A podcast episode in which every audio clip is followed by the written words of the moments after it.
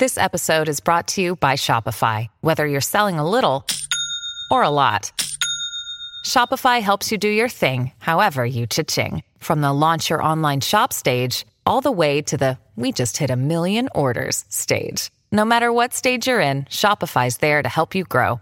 Sign up for a $1 per month trial period at shopify.com slash special offer, all lowercase. That's shopify.com slash special offer.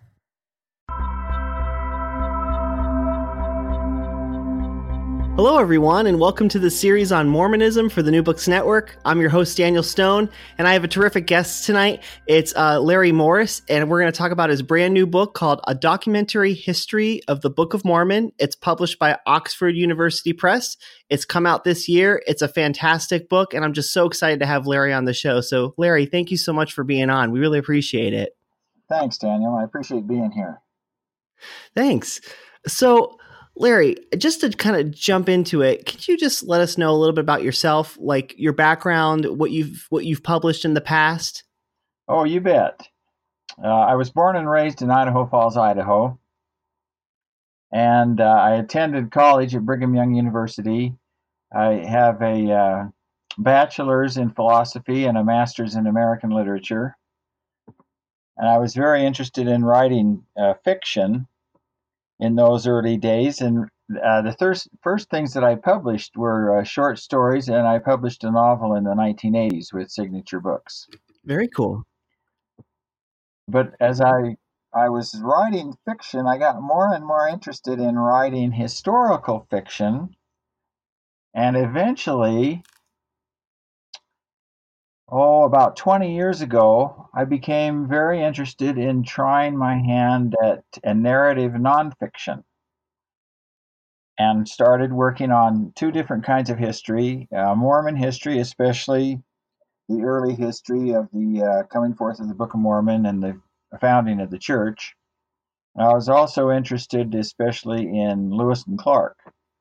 So I kind of started doing research on both of those to- topics and around 2000, I started publishing articles on both Mormon history and the history of Lewis and Clark. And I might add that uh, my wife Deborah and I live in Salt Lake City. We have four children and eight grandchildren, and she's a second grade school teacher. Oh, nice. So, and I mean, I think you're being modest. You're an award winning historian for Lewis and Clark. Is that correct? I mean, you've published quite a bit on it. Yes, I have. I got really quite interested in it, and especially in what became of the uh, Lewis and Clark party after the ex- expedition. And I published first articles on that subject, and then I published a book called The Fate of the Corps with Yale University Press. And I got a lot of opportunities to speak in t- 2004, the year the book was published, because that was kind of the 200th anniversary of the beginning of the Lewis and Clark expedition. So I've really enjoyed uh, both kinds of research, and the Lewis and Clark research kind of naturally involved into research on the early fur trade because several of the Lewis and Clark folks uh, came back west as fur traders. Okay. So for all these years, I've kind of juggled back and forth between Mormon history and early Western history, and I just really enjoyed both of them.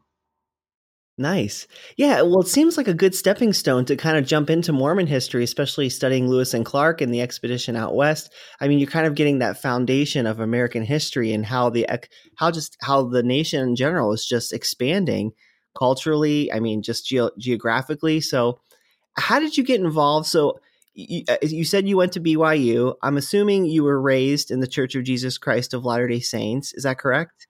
Yes, that, that's okay. correct. So uh-huh. then, how did you get involved with the Joseph Smith Papers project, and how did you kind of get jump into Mormon history? Was was Lewis and Clark like a stepping stone to that, or were you always interested in Mormon history your whole life? I, I wasn't, you know, at the time I was attending college, like I said, I was interested in literature and philosophy, and kind of toyed with the idea of getting a PhD in philosophy. But I ended up uh, going into editing. I was an, an editor for uh, my career. I technically retired a few years ago, and uh, I think I don't remember which I got interested in first, church history or Lewis and Clark, but about the same time. And of course, you're dealing with a very similar time period since Joseph Smith was born during the Lewis and Clark expedition. You know, he was born in 1805, and Lewis and Clark left St. Louis in 1804, and they returned in 1806. So I think kind of the uh, the fact that the time period was very similar just made those two research topics very compatible. Yeah, it seems like it. And how did you get involved with the Joseph Smith Papers project? Like I said, I was uh, working in the editing field and I was in the computer industry for about 18 years. And in 2002, I applied for an opening at the uh, Neal A. Maxwell Institute for Religious Scholarship at Brigham Young University and got a job as an editor. And so I got seriously into Mormon history at that point. And eventually, I got very interested in the Joseph Smith papers. You know, my, the first uh, article I published on Mormon history uh, dealt with Oliver Cowdery, who was one of the three witnesses of the Book of Mormon. And that was even before I got my job at BYU. So I had that interest and I kind of continued doing research on Oliver Cowdery and the uh, early history of the Book of Mormon. And the, the Joseph Smith papers just fit so well with that interest that uh, I believe it was in 2006 I applied for a job at the Joseph Smith papers and and got that job and so it just fit in with all of the uh, research, both personally and professionally, that I'd been doing for the uh, previous few years. Okay, very cool. Yeah, and you know, this book that you've just published, a documentary history of the Book of Mormon, it's phenomenal. It's just as good as anything that's published by the Joseph Smith Papers Project, in my opinion. It's very thorough. It's an excellent read. You've done a great job editing it, and I love your uh, I love your historical introductions for every single uh, document that you include within it. It really seems that your the Joseph Smith Papers was the background to publish this book, and I'm I'm I'm just assuming. Is that correct? That's absolutely true. Yes. I really I really enjoyed working on the Joseph Smith papers, and they've got an amazing team of historians. And they're uh, for any given document, as you know, they'll have an in, uh, historical introduction, and then they'll have extensive footnotes that really help you understand both the documents themselves and the uh, historical setting for those documents and I really loved that work and I admired that the the work the historians there were doing, and so and since I already had this interest in the uh, the early history of the Book of Mormon, it, all of those things meshed so well that uh, after I retired from the Joseph Smith papers, I really wanted to do that same kind of work. So uh, my documentary history follows kind of the same methodology and the same format as the Joseph Smith papers. And so, even though I had retired from the uh, church office or the church history library, I felt like I was doing very similar work and, and really enjoying it, just like I had at the Joseph Smith papers. Nice. Yeah. I mean, so I had another question. So the Joseph Smith papers covers a lot of you know the early days of the publication of the Book of Mormon, and obviously it goes on further. But I really liked your book. I mean, first of all, it's phenomenal because you got Oxford to publish it. So first of all, that just goes to show how good it is. But second of all, you really had just honed in specifically on the publication on basically Joseph Smith finding the golden plates and the publication of the Book of Mormon. And this book is a meaty book. I mean, you I, I mean, really, I guess I wanted to ask is there i mean it just seems to me that there's a lot of information in this book that might not necessarily be in the joseph smith papers correct? So like no so somebody might not say to you like oh well a lot of this stuff's already covered in the joseph smith papers so why would you publish a separate book? I mean you really did a lot more extensive work within this work correct? Uh, yes. Of course part of that is because of the nature of the joseph smith papers they consider when they defined quote Joseph Smith papers, They included anything that Joseph himself wrote. They included uh, letters and other uh, documents that were directed to him, uh, documents that he, uh, you know, legal uh, documents or church administration documents that mention him. And they include uh, histories, for example, that he did not write himself, but he commissioned other people to write. So there's quite a number of important documents that just by the very nature are not included in the Joseph Smith papers. Uh, for example, Joseph Smith's mother, Lucy Mack Smith, wrote a wonderful memoir of the uh, Smith family, and it's quite a crucial research for early church history, but it is not included in the Joseph Smith papers because it's not something that was commissioned by Joseph Smith it was written after his death. And that's just a good example of a very crucial source that is uh, not, not included in the Joseph Smith papers. And so I included things like um, many of the, uh, the Joseph Smith neighbors gave affidavits in 1834, kind of talking of their experience with the Smith family. And of course, those are not included in the Joseph Smith papers, but I think they're very relevant to a history of the coming forth of the Book of Mormon. So I include quite a number of uh, documents that are not in the Joseph Smith papers. Yeah. And it was uh, there was a lot of new stuff in there I had never even read or heard of before. I'm assuming you. I don't know if you've heard anybody uh, any, from anybody from the outside, just or from scholars within Mormon studies. I'm assuming that would be the their their knowledge as well. Just I mean, just the just the the breadth of what your book has covered is pretty impressive. I mean, how did you find all this documentation? Like, where did you know to look? Well, the two key sources I immediately went to uh, were Dan Vogel's early Mormon documents. He has five volumes. I had purchased those as they came out. They started coming out in the early 1990s, if I remember correctly.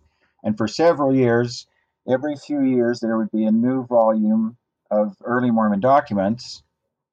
And of course, he covers more than just the Book of Mormon, but uh, his research is really amazing. And so that was a key resource for me. Uh, the Joseph Smith papers themselves was a key res- resource. And then uh, looking at uh, biographies of Joseph Smith and just uh, kind of reviewing my research. I've been doing serious research uh, since the late 1990s when I went to Vermont and did the Oliver Cowdery research, you know.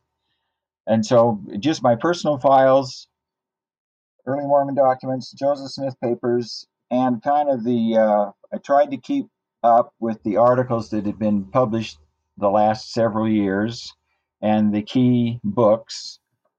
And so once you get rolling, uh, then you frequently find something in someone's bibliography that turns out to be valuable, and that'll lead you to something else. And so you're kind of hopping from one thing to another. And then at some point, you kind of have to try and get systematic about it. But that was kind of how I came up with the documents that I wanted to include. Nice. It sounds like a treasure hunt. It was fun. I thoroughly enjoyed it. Yeah. So, how did you decide what to include or and, and, were there times where you kind of were on the fence of what to include and what not to include um first of all i wanted to get uh, first-hand documents so for example when uh, you know emma smith's father isaac hale was opposed to uh, Emma's marriage to Joseph Smith, and he was never uh, he never converted to Mormonism. Was always skeptical of Joseph Smith, but he left a first-hand document talking about his experience with Joseph, and to me, that's a perfect example of the kind of source I wanted, because he was on the scene. He's not getting these things secondhand. He's talking about his personal experiences with Joseph Smith and he recorded his statement in 1834, which is relatively easy. So, I mean, relatively early. So, uh, for me, the most important documents were first-hand documents that were created close to the time of the event itself. And that includes hostile statements from neighbors of the Smiths or from uh, neighbors of Isaac Hale down in Pennsylvania. And it also includes uh, statements from uh, people who believed Joseph Smith.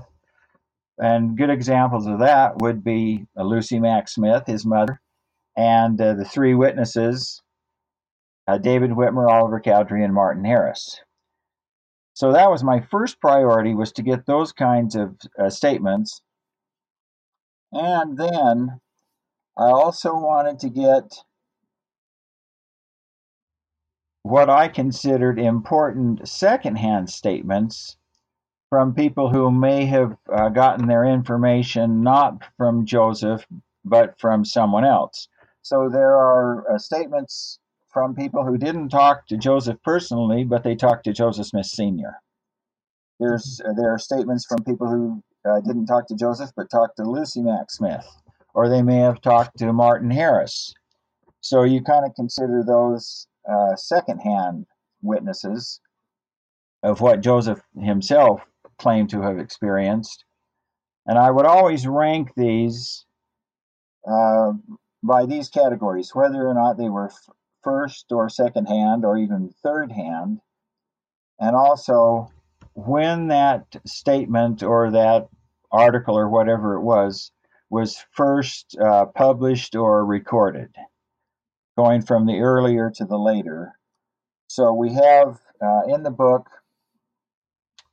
uh, documents as early as 1828 and as late as the 1930s uh, when people who talked directly to Martin Harris, one of the three witnesses, recorded their account of that event in, in the 1930s. So it covers quite a spectrum and when I, uh, so those criteria had a lot to do with what documents I used and which documents I rejected. Then you also deal with the fact that uh, someone like David Whitmer, he gave many interviews about his experience as one of the three witnesses. And of course, there's a volume uh, published, which is strictly, that's all it contains are David Whitmer interviews. So th- there I couldn't include uh, very many of those at all. So I tried to find some representative examples when I knew that a single person had given several different accounts. And I proposed to, uh, after Oxford University Press expressed interest in the book, I kind of did a rough estimate of, of how many words I thought would be suitable both for the length of the book and to try and cover the material, you know. and I proposed a book to Oxford that was uh, 250,000 words long, and they accepted that idea. So from that point on, I also had that in mind, and it worked out fine. I thought that was about the right length. Uh, so I didn't kind of, I didn't really have any major conflicts of having to exclude uh, certain documents that I thought were important. It all worked out, and I felt quite good, quite good about what was finally published in the book. Wonderful. Yeah, I really appreciated how you included sources from all different walks of life people that believed people who didn't believe and it was really interesting reading both sides of the you know both sides of the coin and over time and what I really liked about your book, and I thought, uh, you know, I really appreciate you talking about, you know, your mindset and the methodology behind putting this book together. Because to me, that's always really fascinating, are the nuts and bolts of how people actually, you know, think about books before they start writing. I mean, really, that's the crux of authors and you know their work.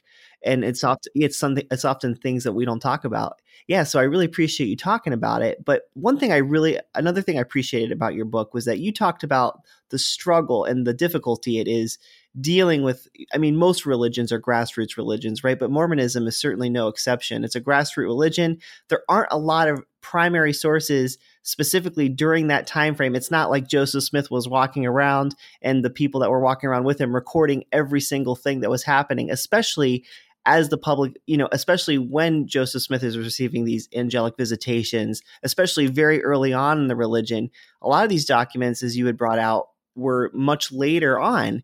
And can you uh, kind of go into that a little bit and just kind of the difficulty, but also the treasure troves of history in general and how religious history has that difficulty? You know, the uh, as I worked on the book, the thing that surprised me the most was that for a very crucial time period, from uh, September of 1823 to September of 1827, this was when Joseph said that he received the uh, visits from the angel Moroni, who informed him of the gold plates, and eventually he obtained those plates and translated them to produce the Book of Mormon.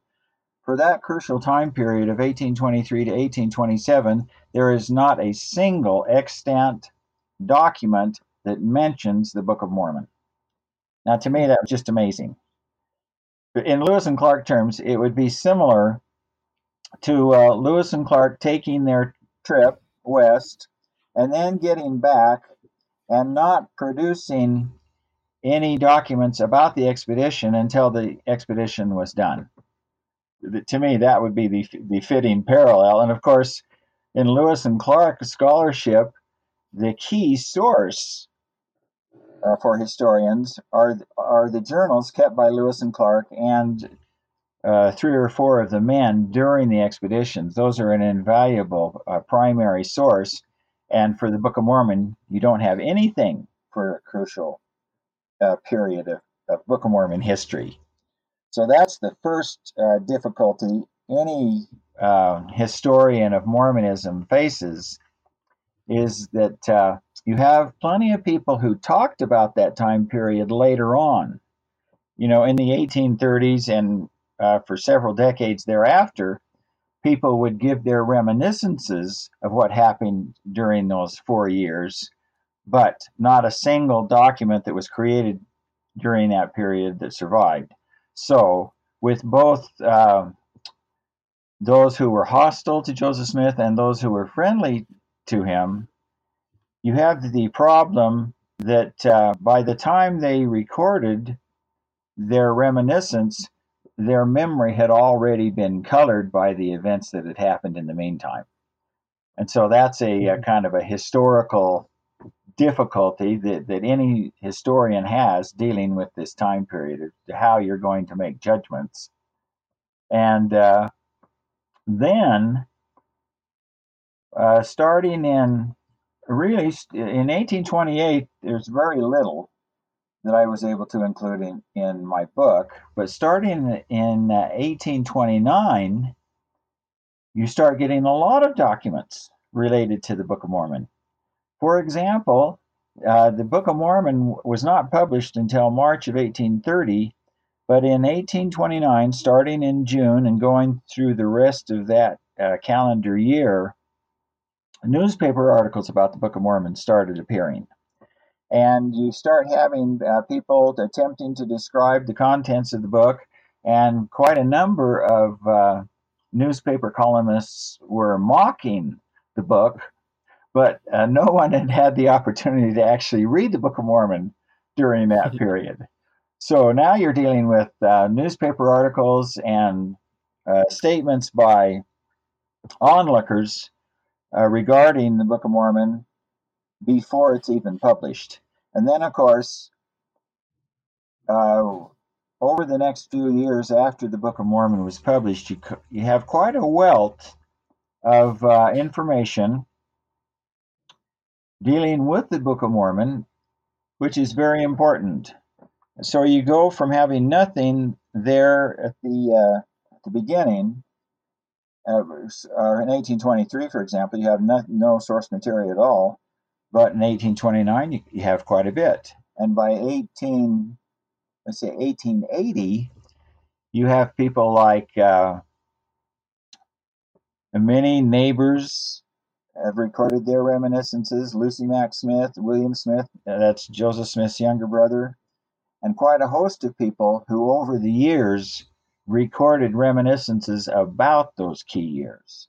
So a lot of things uh, to deal with in deciding uh, which documents are more authoritative than others. And I think that's where it's important. Anytime you have a document, uh, to com- co- compare it to other documents that you have and uh, see what those, uh, for example, a, a person hostile to Joseph Smith and a person friendly to Joseph Smith may have made certain claims that were similar. And to me, that's worth a lot to have both of those types of witnesses say the same thing. But if you have a person who says something that no one else corroborates, then I think there's reason to be skeptical of it. So d- during the research and compilation of all these documents, there were quite a few opportunities where it was important to evaluate the sources and see which sources I felt were most authoritative. And that was always uh, an effort at uh, historiography and really didn't depend on whether those documents were favorable or not favorable toward uh, Joseph Smith himself. Yeah, that makes a lot of sense. And you touched on something that I wanted to ask you. You know, because you have so many different sources from, you know, different people, believers, non believers alike, what were some of the similarities and differences that you noticed between them? Did you find anything that surprised you? One thing that's interesting is that uh, many of the neighbors did believe that Joseph Smith had plates. Now, part of the history of this is that uh, during this, uh, you know, during the early 1800s, in both uh, upstate New York and throughout New England, there was a lot of treasure seeking going on. And people were searching for um, such treasure as gold or silver mines, and they were also searching for the kind of treasure that might have been left behind by pirates or others who had obtained some kind of wealth, uh, coins, for example, and had buried their treasure somewhere. So there's all kinds of treasure seeking going on, and throughout the area, uh, there were seers who used uh, stones or divining rods or some other artifact to help search for treasure. And uh, this was common throughout uh, New England and New York. And uh, Michael Quinn points out, he's a, uh, a Mormon historian, quite prominent, who points out that in the uh, area of New York, upstate uh, western New York, where the Smith family lived, virtually every village had one or more seers who helped people search for treasure. And uh, the young Joseph Smith was one of those seers. He used a stone uh, to help his father and some of the neighbors uh, search for treasure. And uh, some of the uh, neighbors felt that uh, when they heard the story of Joseph Smith discovering gold plates, they felt like a share of the of the wealth that would come from these plates belonged to them because they had kind of been partners, so to speak, out searching for treasure with the Smith family. And uh, David Whitmer learned about the uh, plates. He lived about 30 miles away in uh, Fayette, New York. In 1829, he was in Palmyra uh, near the Smith home, uh, just on farming business and he started hearing about these gold plates and he went out to interview some of these. He got interested in this and went out and talked to some of the smith neighbors and that was basically what they told him was that uh, joseph smith had been involved with them in, in searching for treasure and now he had discovered these plates and uh, they felt like they should share in the wealth. And so from the start the neighbors are not the neighbors that did not uh, believe Joseph Smith's story about the angel were still open to the idea that he had indeed discovered gold plates and that those plates were valuable. So there's not a great deal of skepticism among the neighbors about whether Joseph had plates or not. Many of them assumed that he did. Of course, they probably thought that he just uh, found those uh, digging for treasure rather than being visited by an angel. And of course, those who converted to Mormonism, they believed that Joseph Smith had been visited by an angel who directed him to the plates. But you do have that thing in common that both the uh, the hostile neighbors and the believers kind of acknowledged that there were gold plates. And of course, the fact that uh, Joseph Smith had used his seer stone to search for treasure, for many of the neighbors, uh, this was just proof to them that that uh, his having plates didn't have anything to do with uh, religion or with uh, Jesus Christ, but really was just part of his treasure seeking. And the uh, those who joined the Mormon Church after it was organized in uh, April of 1830 believed that Joseph Smith had been directed from an angel from 1823 and uh, also believed that uh, he had, had had earlier visions. So they see it from quite a religious uh, perspective. And Isaac Hale was a good example of a person who was skeptical from the start, really didn't think there was much to this uh, treasure seeking idea. And uh, Joseph Smith Sr. and Jr. had, had stayed in the Hale home when they were searching for treasure in 1825. And he, he was a good representative of the people who believed that Joseph Smith's uh, treasure seeking had, invo- had evolved into kind of a religious idea, but they didn't think there was anything to it. So it's a very interesting dynamic. Yeah. Another point, I, I, love what you're talking about because another thing that I really enjoyed about your book, and it really highlights it, and you're bringing it out now fully, is this idea.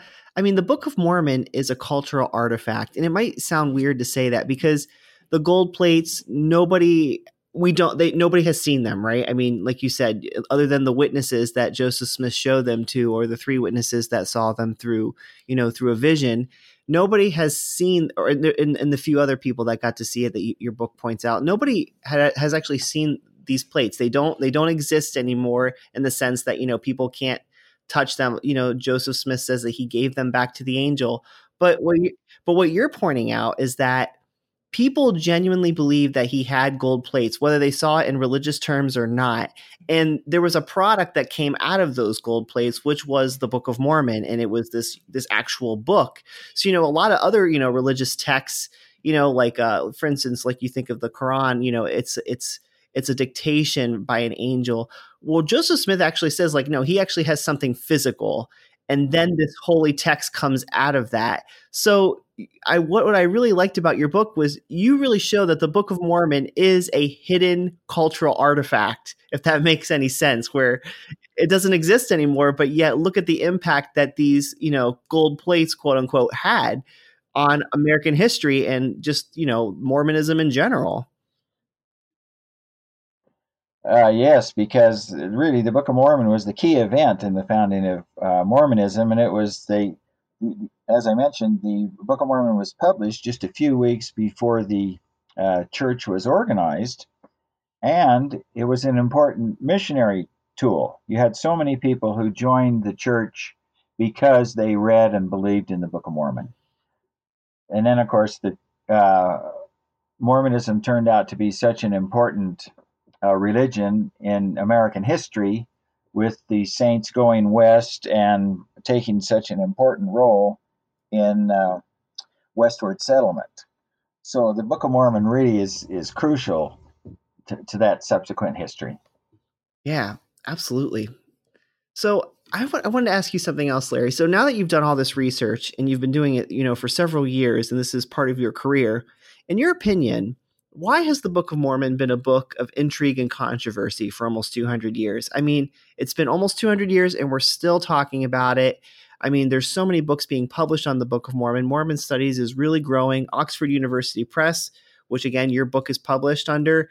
They have published. They're kind of now one of the major foundational publishers of you know Mormon studies, and they produce great books. So why is there so much intrigue on the Book of Mormon and Mormonism, and why is there still so much controversy about this book?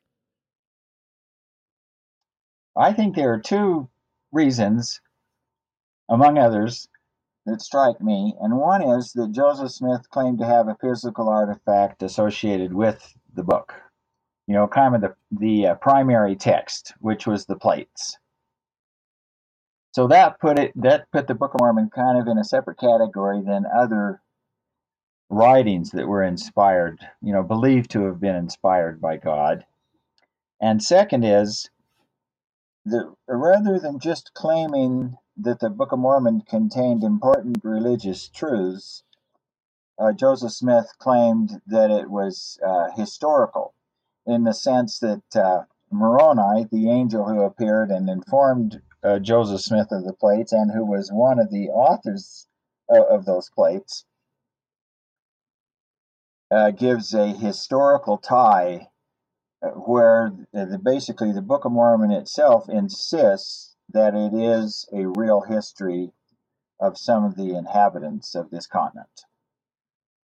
So I think those, the artifact itself and the fact that it, it claims a uh, historicity, have made it very controversial and uh, interesting to people. And so you have on both sides of the issue, uh, you have people who raise objections to the uh, history, you know, the claimed historicity of the Book of Mormon, and those who, who claim support for the idea. And, and both sides do extensive research and are quite convinced that their position is true. So you've got that controversy, and then you've got the fact that so many people have uh, been converted to a form of Mormonism, whether it's the Community of Christ or the, the Church of Jesus Christ of Latter day Saints or some of the other religions, who was reading the Book of Mormon that helped convince them of the truth of the religion. So it's there's really a lot going on there, and I think the Book of Mormon is kind of unique in that regard in American history. Yeah, it's almost like I mean I know it's been talked about quite a bit, but it really is the American Bible. I mean, there's really no other equivalent. Sure. You bet. Very interesting. So, while you were working on this book, was there anything that you weren't expecting to find or something that really shocked you or surprised you? I mean, because there was quite a bit for me while I was reading it, but for you, I mean, you you were really in the nitty gritty with the Joseph Smith papers. Did you find anything while putting the book together that was that really kind of surprised you or shocked you? Well, as I mentioned, one thing that really surprised me was that there weren't any documents in that 1823 to 1827 uh, time period. And then the other thing that surprised me was that Joseph Smith himself wrote so little. There's there's so little that's recorded in his handwriting. To me, that's surprising because there are so many uh, histories of the church you know, several histories that Joseph himself commissioned and asked to be done, but he did not do them himself. And you, you had people like uh, John Whitmer and John Corrill back in the 1830s who were both assigned uh, to do histories. And then, of course, the uh, history of the church, uh, part of which has been uh, canonized in the uh, Pearl of Great Price, which is a, uh, a volume of scripture um, that's uh, held by the Church of Jesus Christ of Latter day Saints. And so there's there have been many quote histories of the church, but very little actually written in Joseph Smith's hand. So you immediately have a difficulty there of trying to understand how these histories uh, were produced and who actually did the writing. And let me point out, let me grab a book here. There's a very good uh, source on this, a great book that I recommend, and it's called Foundational Texts of Mormonism Examining Major Early Sources. edited by Mark Ashurst McGee, uh, Robin Scott Jensen, and Sharalyn Howcroft. And it has a number of essays on the uh, kind of the essential uh, primary documents of Mormonism and how they were produced. And I think that's a that book is a great way of understanding how uh, the various the the present attitude toward um, Mormon history and the present work being done by scholars, how that was all shaped by these these early texts. Yeah, one thing again one, another thing your book brings out is it shows it goes to show you how elusive the historical craft actually is. It's not it's not a hard science in the fact that i mean like you said there's a lot of bias there's a lot of uh, weighing of sources and you, it, historians basically just have to do the best they can with what they have at the time. And it, oh you bet. I think that's very true. That's exactly what you do. You do your best with what you have you know?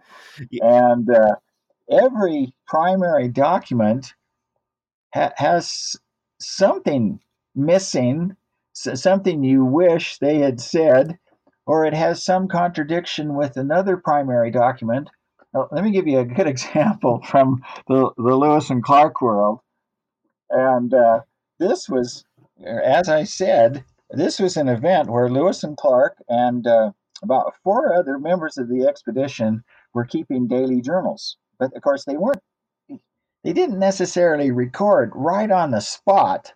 sometimes we know from uh, people who have really studied this that sometimes they recorded their quote daily entry later. So you immediately have that problem.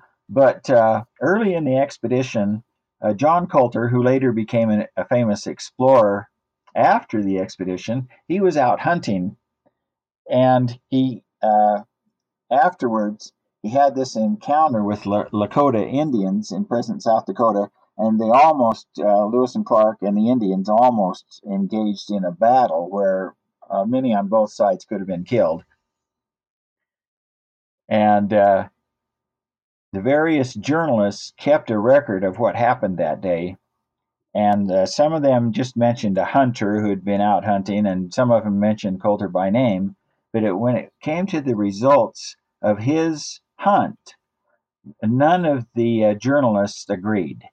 One would say he killed two elk, one would say he killed an elk and a deer, uh, one would say he killed two deer and an elk, that kind of thing. So you have uh, four different versions, and these are people who are well acquainted and know the difference between a deer and an elk, and they were on the scene, and yet on that detail, their accounts don't agree, and that's exactly the situation any historian is looking at when they attempt to get at, quote, what happened.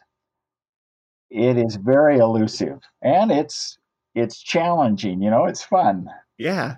And then and then with your book, you just throw religion into that as well, and that just complicates things as, as more. And I appreciate it. In your introduction, you had even talked about that. You had said, you know, uh, you weren't here to talk about, you know, to, to whether like faith promote or to you know to faith bash. You just wanted to present the sources. You didn't you didn't want to uh, kind of weigh things one way or the other. You're just going to present them as they were give good historical introductions. And i really appreciated that. I mean i see this book as a major primer for anybody who's going to do basically anybody who's going to write about the book of mormon now. They have to reference your book. They just can't ignore it. And it's a huge service that you've done for scholars that want to study early Mormonism and the Book of Mormon. I mean, it's just there's no there's no way they can't reference your book anymore. So thank you for doing that. Oh, I really appreciate that. And you know, I don't think it's the role of the historian to con- make a conclusion about the truth of a religious claim, because uh, especially you know when we're talking about revelation and angels, for example, that is not really something that the historian documents. It's a religious activity uh, to document that experience. And I believe that uh, the historian deals with empirical realities. And so when Joseph Smith talks about uh, seeing an angel, that, that's a personal religious experience that the historian really cannot evaluate in terms of empirical values, since uh, seeing an angel is not part of common uh, human experience, I think it lies in the area of religion rather than in the uh, area of history. That claim of, about seeing an angel, whereas the role of the historian is to document what Joseph said and what other people on the scene said. But I believe concluding whether or not Joseph actually saw an angel is a personal religious matter, and I don't believe historians, I don't believe it's their role to make a judgment on that. Yeah. And I would add, now, if we have evidence uh, of a person claiming to see an angel and we think they're guilty of fraud, or we think there was mental illness involved or hallucination or anything like that, I think that's fair game for the historian if the historian has solid uh, empirical testimony, re, you know, relating to that. Yeah. So there's no doubt that as soon as you bring in, you know, it's hard enough with Lewis and Clark, but as soon as uh, you bring in religion, then you're, you're really de- dealing with some uh, tremendous difficulties in trying to write a history of, of the period. Yeah. This is fascinating, Larry. I really appreciate you letting me pick your brain on this. This is we are getting a glimpse of of how you put this book together and just on the Book of, book of Mormon history in general. So thank you. Oh, you so, bet. so you know, again, I just want to let the listeners know we're talking with Larry Morris, who published this great uh, documentary history called A Documentary History of the Book of Mormon, published by Oxford University Press. Again, it's a great book. Definitely should get it if you're interested in the Book of Mormon. It is one of the foundational books now. It is. Uh, like I said, I don't think scholars can overlook this book. And and and Larry did most of the work for us, thankfully. I mean, you, all the all those primary documents are right there, ready for people to look at. He's got these great historical introductions. It's just the bibliography, everything's just phenomenal. The sources. So thank you, Larry, for doing that. Oh, thanks very much. so Larry, before I let you go tonight, what information, or, or, I want to say, like, what information or what research are you working on now, and what can we expect to learn from you in the near future? Well, uh, now I'm working on a narrative history rather than a documentary history, and I'm dealing with some Mormon pioneers uh, during the 1800s. Uh, the book I have planned, haven't written it yet, but the book I'm planning and researching would start oh around 1810 and end around 1890, so it covers most of the uh, 19th century. And I'm not quite ready to announce that. I like to have an, an agreement with a publisher before I go public uh, with uh, plans to do a book. Okay. Fact, once I did have a contract for a book about John Colter, and I announced that publicly, and it never developed. uh. At least that one didn't. Later on, I co-authored a book about Colter, but the one that I had signed a contract for didn't develop. So I like to be a little careful about announcing things, you know. okay, well, you're leaving us on a cliffhanger, so that's good.